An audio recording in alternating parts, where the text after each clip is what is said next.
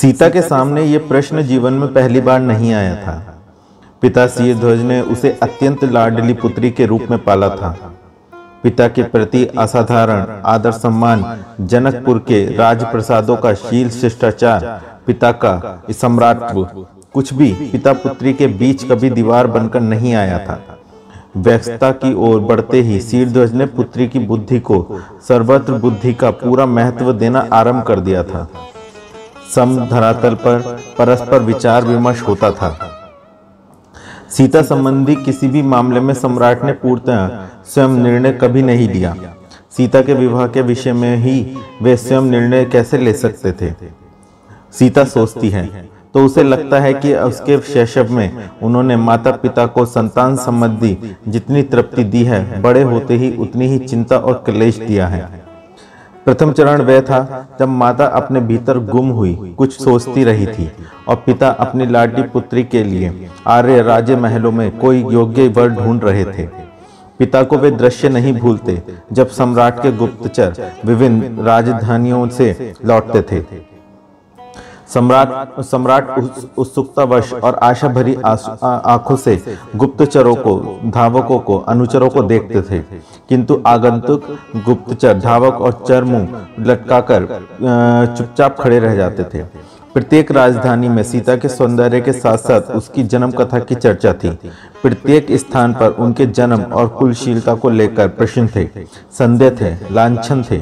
कोई नहीं मानता था कि वे सम्राट सिरध्वज की पुत्री होने के कारण मिथिला नरेशों के प्रसिद्ध कुल की राजकुमारी हैं।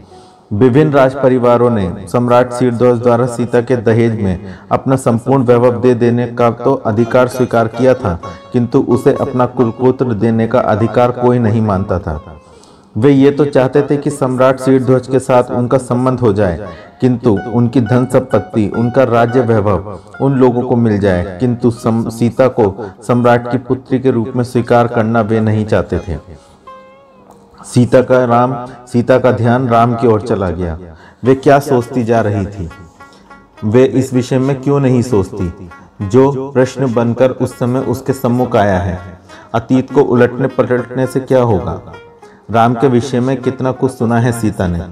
लगता है वे दिनों मिथिला का पवन साय साय नहीं करता, राम राम करता है। राम ने सिद्धाश्रम के राक्षसों से युद्ध कर उनका नाश किया। राम ने विश्वामित्र के यज्ञ की रक्षा की। राम ने आर्य सेनापति के पुत्रों द्वारा पीड़ित निषादों की रक्षा की। राम ने आर्य सेनापति और उसके पुत्र को दंडित किया। राम ने राम शिविर से अपहृत युवतियों का उद्धार किया। राम ने इंद्र द्वारा पीड़ित अहिल्या को निष्कलंक घोषित कर उसका आतिथ्य ग्रहण किया।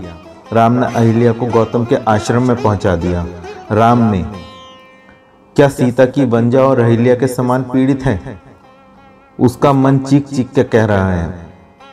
वे भी अहिल्या के समान इस प्रतीक्षा में बैठी है कि राम आकर उसकी अज्ञान कुशलशीलता का कलंक धोए, पिता सिरध्वज की आन की रक्षा करें।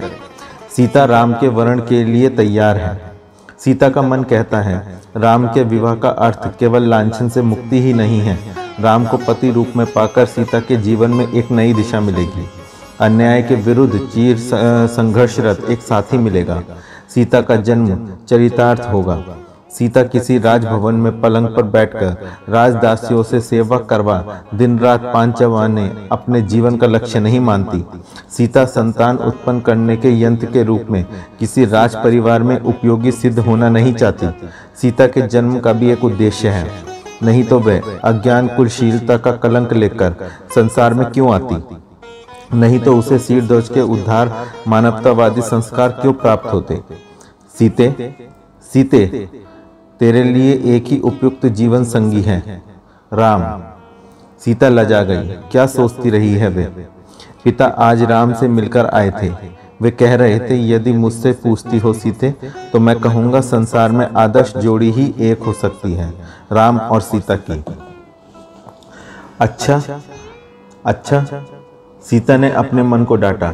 कल प्रातः आ तो रहे हैं, मैं भी देखूंगी कैसे राम को, तेरे राम को, कौन से लाल जड़े हैं उनमें।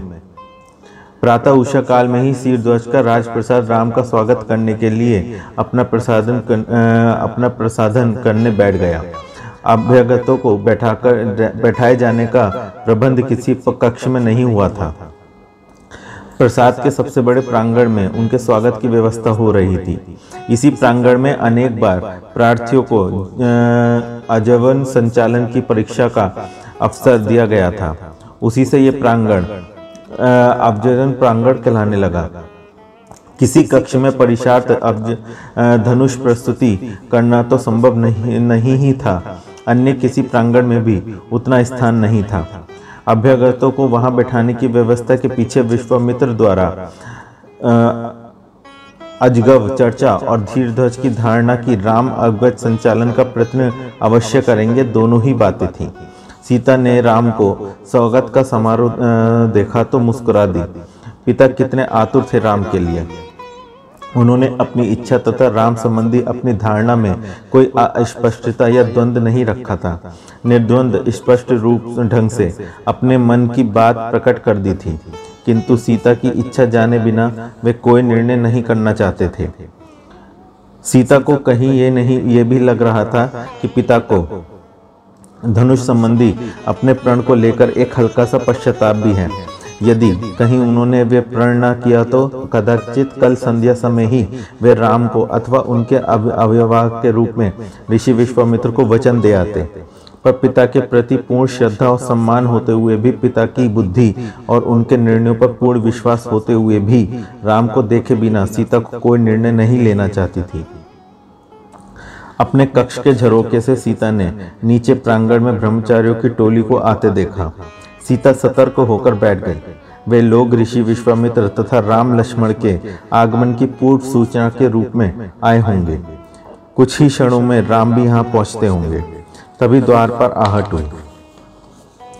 सीता ने मुड़कर देखा, राम सुनैना कक्ष के भीतर आ चुकी थी। उसके साथ कोई दासी नहीं थी। यह असाधारण बात थी, किंतु कल से इस प्रसाद में अनेकों असाधारण बातें हो रही थी। छायावत चुपचाप अपने पति का अनुसरण करने वाली माता सुनैना कुछ अधिक सक्रिय हो उठी थी। पति के चेहरे पर आशा देखकर उनका मन भी उत्साहित हो उठा है। पुत्री, सम्राट चाहते हैं कि ऋषि विश्वामित्र के स्वागत के लिए तुम भी उपस्थित रहो। अच्छा माँ। सीता माँ के साथ चल पड़ी। पिता ऐसा क्यों चाहते हैं? सीता समझती है।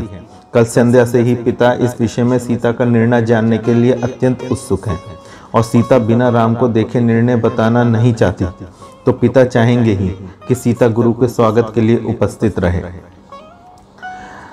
विश्वामित्र ने प्रांगण में प्रवेश किया। प्रणाम और आशीर्वाद के शिष्टाचार के बिना बीच सीता ने राम को देखा। ऊंचा शरीर, चौड़े कंधे, शरीर पर कहीं अनावश्यक चर्बी नहीं, व्यायाम और कठिन परीक्षण में तपा हुआ, दृढ़ पेशियों तथा सुदृढ़ शरीर, सांवला रंग, सहज भुजाएं, भोले चेहरे पर बड़ी बड़ी गहरी गहरी आंखें, तीखी नाक और होठों पर मुस्कान। सीता रुक गई। इस मुस्कान के आगे कुछ नहीं सोचा जाता, कुछ भी नहीं। गुरु बैठ गए। उनके दाएं बाएं राम और लक्ष्मण बैठे। ब्रह्मचारियों की टोली पीछे बैठ गई। विश्वामित्र ने कुशल क्षेम संबंधी औपचारिकताएं प्रश्न पूछकर राम की ओर देखा। राम के चेहरे पर उत्सलित गंभीरता थी, जैसे कुछ पाकर उनके उल्लास के साथ साथ उनके दायित्व बोध से गंभीर हो गए हों, जैसे मन मचल मचल कर कुछ मांग कर रहा हो और मस्तिष्क पुचकार कर रहा हो, तनिक रुक जा, कुछ सोच ले, जल्दी ना मचा। विश्वामित्र की दृष्टि लक्ष्मण पर जा टिकी। लक्ष्मण की किशोर आकृति गंभीरता से मुक्त थी। उसके मुख पर उत्साह ही उत्साह था। अपनी तल्लीनता में उसके होठ कुछ इस गरिमा में खुल से गए थे जैसे उसमें से स्वर फूटेगा। भाभी, विश्वामित्र आश्वस्त होकर मुस्कुराए, किंतु सीता को देख लेना भी आवश्यक था। सीता का सहज उल्लास, किंचित लज्जा की लालिमा, नेत्रों का बार बार कुछ देखने को उठाना और झुक जाना, होठों पर कुछ कहने को उद्धत होना और मौन रह जाना। विश्वामित्र को अपने निर्णय की पुष्टि ही पुष्टि मिली। उसका मन कर्म के लिए व्याकुल हो उठा। बोले, राजन, शिव धनुष तुम्हारे पास धरोहर के रूप में पड़ा है। ये बात अब जग विख्यात है कि तुमने ये प्रण किया है कि जो पुरुष इस धनुष को परिचालित करेगा उसके साथ तुम अपनी विजय शुक्ला पुत्री सीता का विवाह करोगे। मैं चाहता हूं कि ये अवसर राम को भी दिया जाए। शीर्षध्वज की आंखें सीता की ओर घूम गई। पिता पुत्री की दृष्टि मिली। सीता ने अपनी स्वीकृति दी और आंखें लजाकर झुका दी। शीर्षध्वज आशा और निराशा के द्वंद में जा फंसे। वे नहीं जानते थे कि परिणाम क्या होगा। एक और आनंद था, सीता का राम के साथ विवाह संबंध है, और दूसरी ओर एक आशंका थी, यदि राम धनुष संचालन ना कर सके तो इस आशा के खंडित होने पर कितनी पीड़ा होगी शीर्षध्वज को। और अपनी इस पुत्री का ध्यान भी उन्हें हो आया, जो आज तक एक उत्सुकता से टंगी हुई भीषण मानसिक यातना अनुभव कर रही थी। वे नहीं जानते कि उसका विवाह कब होगा, किसके साथ होगा। हर बार कोई नया पुरुष आता है, शिव धनुष प्रस्तुत किया जाता है। सीता को हर बार पीड़ा की अग्नि परीक्षा में से गुजरना पड़ता है एक बार, पर इस बार स्थिति एकदम भिन्न है। आज तक ऐसी किसी भी परीक्षा में परीक्षार्थी के लिए सीता ने मन से स्वीकृति नहीं दी थी, किंतु आज सीता का मन उनके चेहरे पर आ बैठा है, उनकी आंखें बोल रही हैं, और इससे पूर्व आने वाली परीक्षार्थी पुरुषों की असफलता के लिए सीता ने प्रार्थना की थी, और आज वही सीता राम की सफलता के लिए ईश्वर से प्रार्थना करती प्रतीत हो रही है। सीता ने एक बड़े से प्रश्न चिन्ह में फंसी मुक्त होने से के लिए फड़फड़ाती आशा के साथ मुड़कर उसके पीछे खड़े अनुचरों को देखा। शिव धनुष प्रस्तुत किया जाए। शिव धनुष के लाए जाने तक का अंतराल सबके लिए ही बड़ा कठिन समय था। शीर्षध्वज, सतानंद, सीता, सुनैना, विश्वामित्र, राम, लक्ष्मण सभी जैसे अपनी अपनी उलझनों में खोए हुए थे। लक्ष्मण का चंचल किशोर मन भी जैसे समय की गंभीरता से त्रस्त हो उठा था। अगले कुछ क्षणों में कुछ बहुत महत्वपूर्ण घटित होने वाला था, जो भविष्य में होने वाली अनेक घटनाओं का स्वरूप निर्धारित करेगा। अगले कुछ क्षणों में कुछ बहुत महत्वपूर्ण व्यक्तियों का ही नहीं, इस देश के भविष्य का इतिहास लिखा जाएगा। कोई बात चल नहीं पा रही थी। किसी बात का सूत्र कहीं से उठाया जाता तो अगले ही क्षण अनजाने ही वे कुछ इस प्रकार सूक्ष्म होकर विलीन हो जाता कि प्रत्येक व्यक्ति की पकड़ से बाहर हो जाता। ऐसी मन स्थिति में बातचीत संभव नहीं थी। प्रतीक्षा में बातचीत नहीं होती, केवल प्रतीक्षा होती है, और सायास ही कई बातचीत इस तथ्य को और अधिक मुखर कर देती हैं कि ये प्रयास प्रतीक्षा को भुलाने के लिए किया जा रहा है। अंततः शीर्षध्वज के अनुचर शिव धनुष को लेकर आ पहुंचे। शिव धनुष एक विराट शतक पर रखा हुआ था। विचित्र प्रकार का एक यंत्र था। सैकड़ों मनुष्य धक्का देकर इस शतक को ला रहे थे। कदाचित वे बार बार इसी प्रकार लाया जाता था। शतक को धकेल कर लाने वाले लोग बुरी तरह हाफ रहे थे। उनके शरीर श्वेत धाराओं से पूरी तरह भीगे हुए थे। राम को लगा इस शतक को पशुओं द्वारा खींचा जाना चाहिए था, पर कदाचित शिव धनुष होने के कारण ये यंत्र का इतना अधिक सम्मान था कि उसे मनुष्यों के द्वारा ही खींचा जा रहा था। अंधश्रद्धा और अंधविश्वास के सम्मुख बुद्धि बेचारी निष्क्रिय हो रही थी। राम ने खड़े होकर उत्सुक दृष्टि से उस यंत्र को देखा। ये शिव धनुष था। अनेक देवताओं, राक्षसों, किन्नरों, नागों और मनुष्य ने इसे संचालित करने का प्रयत्न किया था, किंतु आज तक कोई भी सफल नहीं हो सका था। राम का ध्यान उसे खींचकर यहाँ तक लाने वाले मनुष्य के दल की ओर चला गया। कितनी बुरी तरह थक गए थे बेचारे। जिस धनुष को यहाँ तक लाने इतने पुरुषों के लिए सामर्थ्य का असाध्य कार्य हो रहा था, उस धनुष से शिव ने किसी समय युद्ध किया था। वे कैसे इसे उठाए उठाए चलते होंगे। निश्चित ही उनके पास इसे चलाने के लिए कोई शक्ति रही होगी, कोई ऊर्जा, कोई ईंधन। किंतु शीर्षध्वज इस ईंधन के रहस्य से परिचित नहीं है, कोई भी परिचित नहीं है।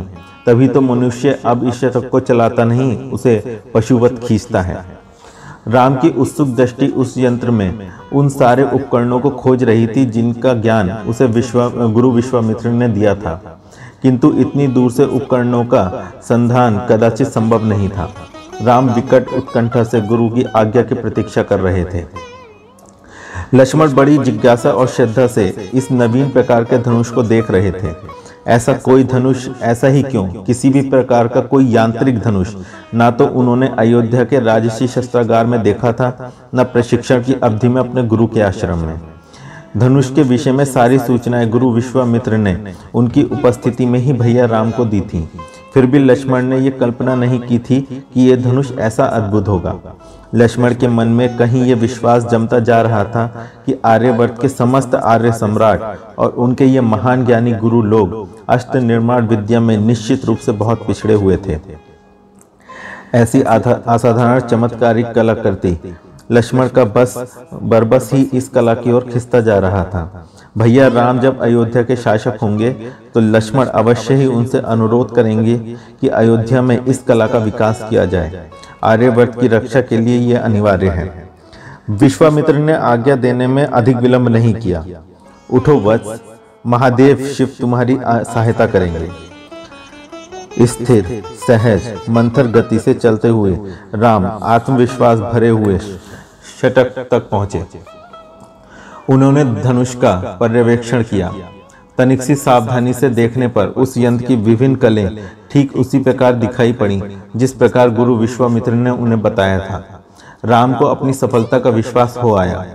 उद्विग्नता निलंबित हो गई। सहस उल्लास से उन्होंने सीता की ओर देखा। सीता आतुर, जिज्ञासा, मानसिक तनाव, आशा, निराशा के द्वंद्व की कठिन घड़ी में से गुजरने की यातना सह रही थी। सहसा राम के मन में विभिन्न प्रकार के विचारों की तरंगे उठने लगी। क्या वे शिव धनुष का परिचालन करने के लिए इस तरह प्रस्तुत हो गए हैं कि वे सीता से विवाह करना चाहते हैं? सीता के प्रति उनके आकर्षण का क्या कारण है? सीता की रूप संपदा, क्या वे राम के प्रभाव के अधीन ये विकट कार्य करने को उद्यत हुए हैं? राम का मन कहीं विद्रोह कर उठा। ऐसी बात कैसे सोची जा सकती है? पर यदि ऐसा नहीं है तो उन्हें समस्या के दूसरे पक्ष की ओर भी विचार कर लेना चाहिए। धनुष परिचालन के साथ सीता के पारिग्रहण का संकल्प अनुबंध है। राम यदि धनुष परिचालन अपने शौर्य प्रदर्शन के लिए कर रहे हैं तो सीता से परिग्रहण का क्या कारण होगा? पर अब वे ये सब क्यों सोच रहे हैं? वे सीता के विवाह के प्रति सहमति गुरु के सम्मुख प्रकट कर चुके हैं। उनका मन बार बार सीता की आकांक्षा कर रहा है, पर क्या उनके लिए पिता की अनुमति आवश्यक नहीं? अयोध्या के चलते समय पिता ने कहा था, गुरु विश्वामित्र की आज्ञा का पालन करना, और गुरु की इच्छा है कि राम सीता से विवाह करें। और राम की इच्छा? राम पहले ही सोच विचार कर चुके हैं, वचन दे चुके हैं, पर केवल वचन के लिए ही, इसलिए अपनी कामना कुछ नहीं। हाँ, कामना तो है, कामना के पीछे तर्क भी है। तर्क क्यों नहीं? गुरु विश्वामित्र की बात का विश्वास राम कर सकते हैं कि सीता उनकी उपयुक्त सहसंगिनी है।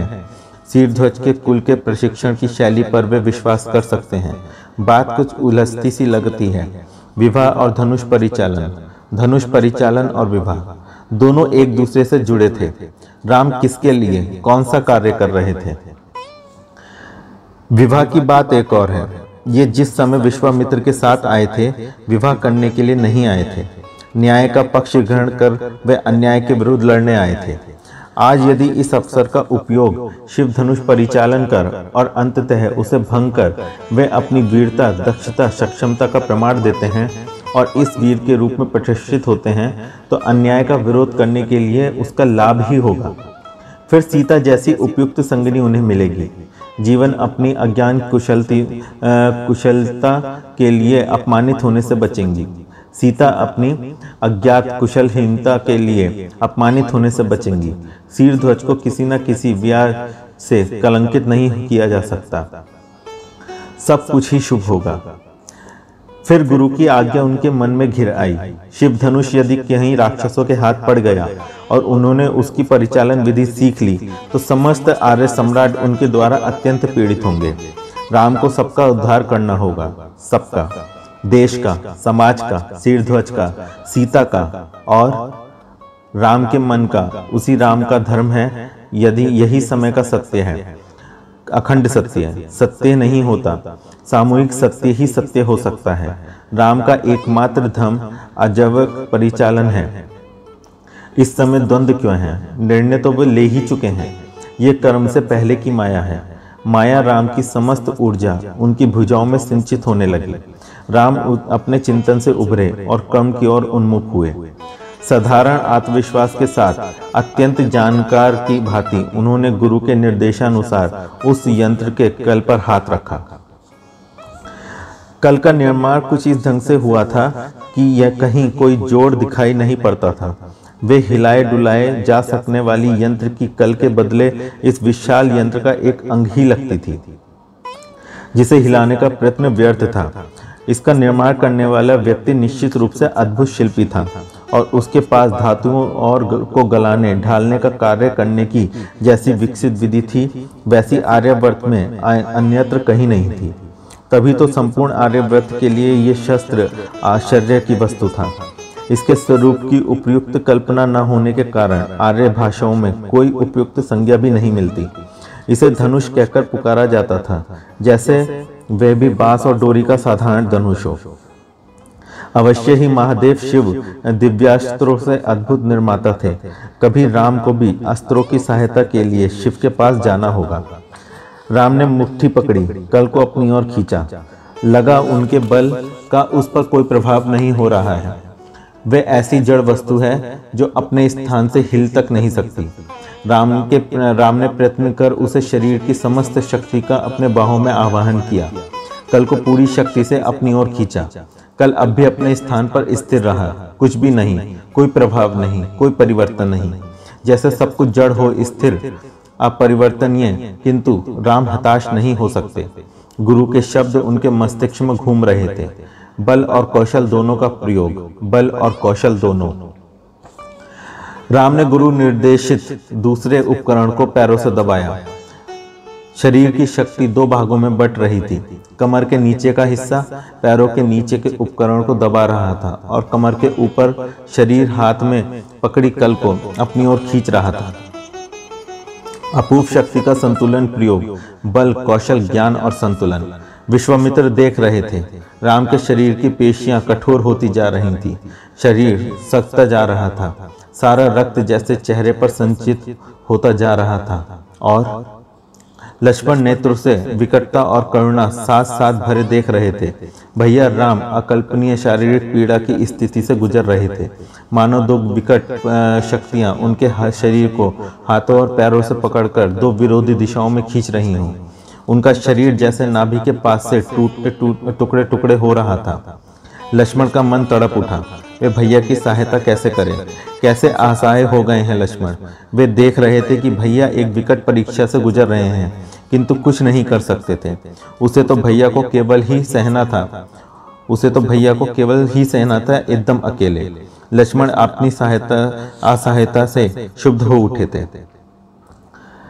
सीता को लगा राम लोहे के पर्वत से जूझ रहे थे, उसे तोड़ डालने के लिए कटिबद्ध थे, दृढ़ प्रतिज्ञा थे, जैसे वे लोहे का पर्वत उनके और सीता के बीच की प्राचीर हो, जिसके टूट जाने से वे दोनों आमने सामने होंगे, एक दूसरे के साथ, एक दूसरे के लिए।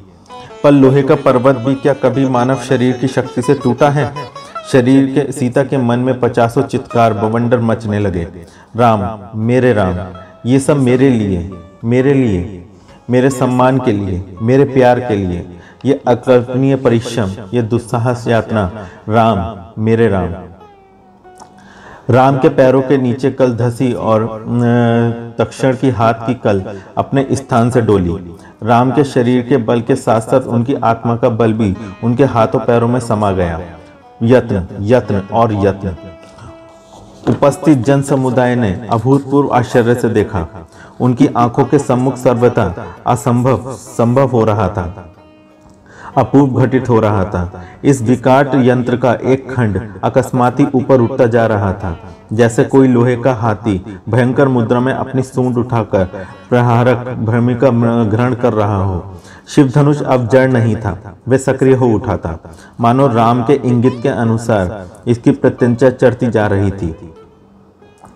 राम को गुरु ने बताया था कि ये धनुष की भुजा थी, इसी के द्वारा धारण कर अनेक दिव्यास्त्र शत्रु की ओर प्रेक्षित किए जाते थे। यही भुजा शत्रु का काल थी। भुजा क्रमशः ऊपर उठ रही थी। इससे पूर्व कि इस यंत्र में कोई अन्य परिवर्तन होता अथवा वे पूर्ण रूप से जड़ हो जाता, राम अपने हाथों में पकड़ी कल के सहारे प्राय झूल से गए और अपने दोनों पैरों की सम्मिलित शक्ति से उन्होंने एक विकट प्रहार किया। साथ ही वे कूदे और यंत्र के कई पग दूर जाकर खड़े हो गए। यंत्र का आत्मविश्वास तत्व प्रेरित हो उठा। निमिष मात्र का भी समय नहीं लगा, किसी बंद पात्र के भीतर गूंजने वाले विस्फोट का सा भयंकर शब्द हुआ। धनुष के दो खंड हो गए।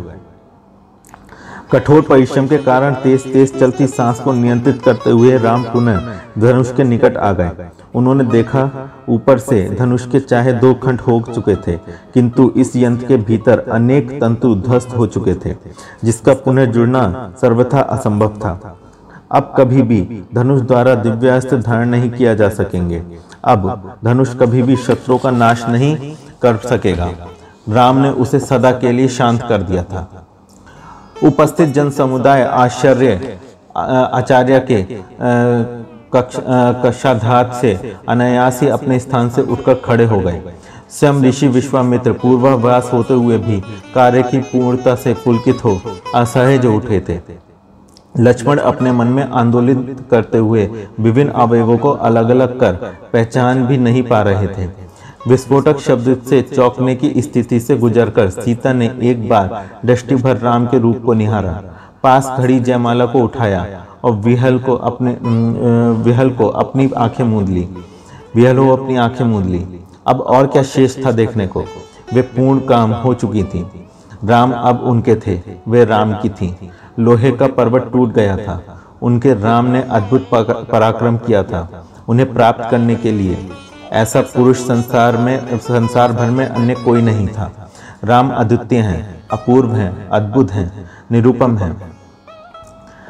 सीता के पास बैठी माता सुनैना की गोद में चेहरा छुपा लिया। अपनी डबडबाई आंखों का भेद वे किसी को नहीं बताना चाहती थी। सिरध्वज, शतानंद और मंत्री समाज सुखद आश्चर्य से जड़ हो गया। उपस्थित लोगों में से कितनों ने ही इससे पहले कभी अनेक बार ऐसा दृश्य देखने की आकांक्षा की थी, किंतु वे कभी संभव नहीं हो पाया था।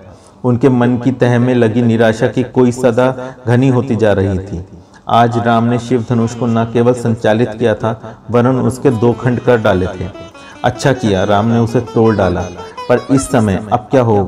राम का अभिवंदन किस प्रकार हो? सिरध्वज का मन कहीं इस सत्य से कोई एकाकार हो उठा था। केवल एक सत्य, मन पूरी तरह अभिभूत था। मन के भीतर, बाहर, ध्वनि पर, वायु पर, आकाश पर, सब और इस स्थानों पर, सब तत्वों पर वही सत्य लिखा हुआ दिखाई पड़ रहा था। सीता के लिए राम एकमात्र उपयुक्त वर है। वे ही सिरध्वज के जयमाता हो सकते हैं। उन्होंने सिरध्वज का प्रण पूर्ण किया है। सिरध्वज प्रेम के आवेशित होकर, आंदोलित, अपने राजमर्यादा को भूलकर प्राय भागते हुए आगे बढ़े और उन्होंने राम को अपनी भुजाओं में भर कंठ से लगा लिया। इसी के साथ दीक्षा का ये अंक पूरा समाप्त हुआ। आपको ये अंक कैसा लगा? आप अपने विचार हमें लिख सकते हैं, बता सकते हैं। और आपको और क्या चाहिए, किस तरह के और पुस्तकों को आप यहाँ के ऑडियो बुक आप सुनना चाहते हैं, आप हमें बताएं। इसी के साथ मैं आप सबसे विदा लेता हूँ। नमस्कार।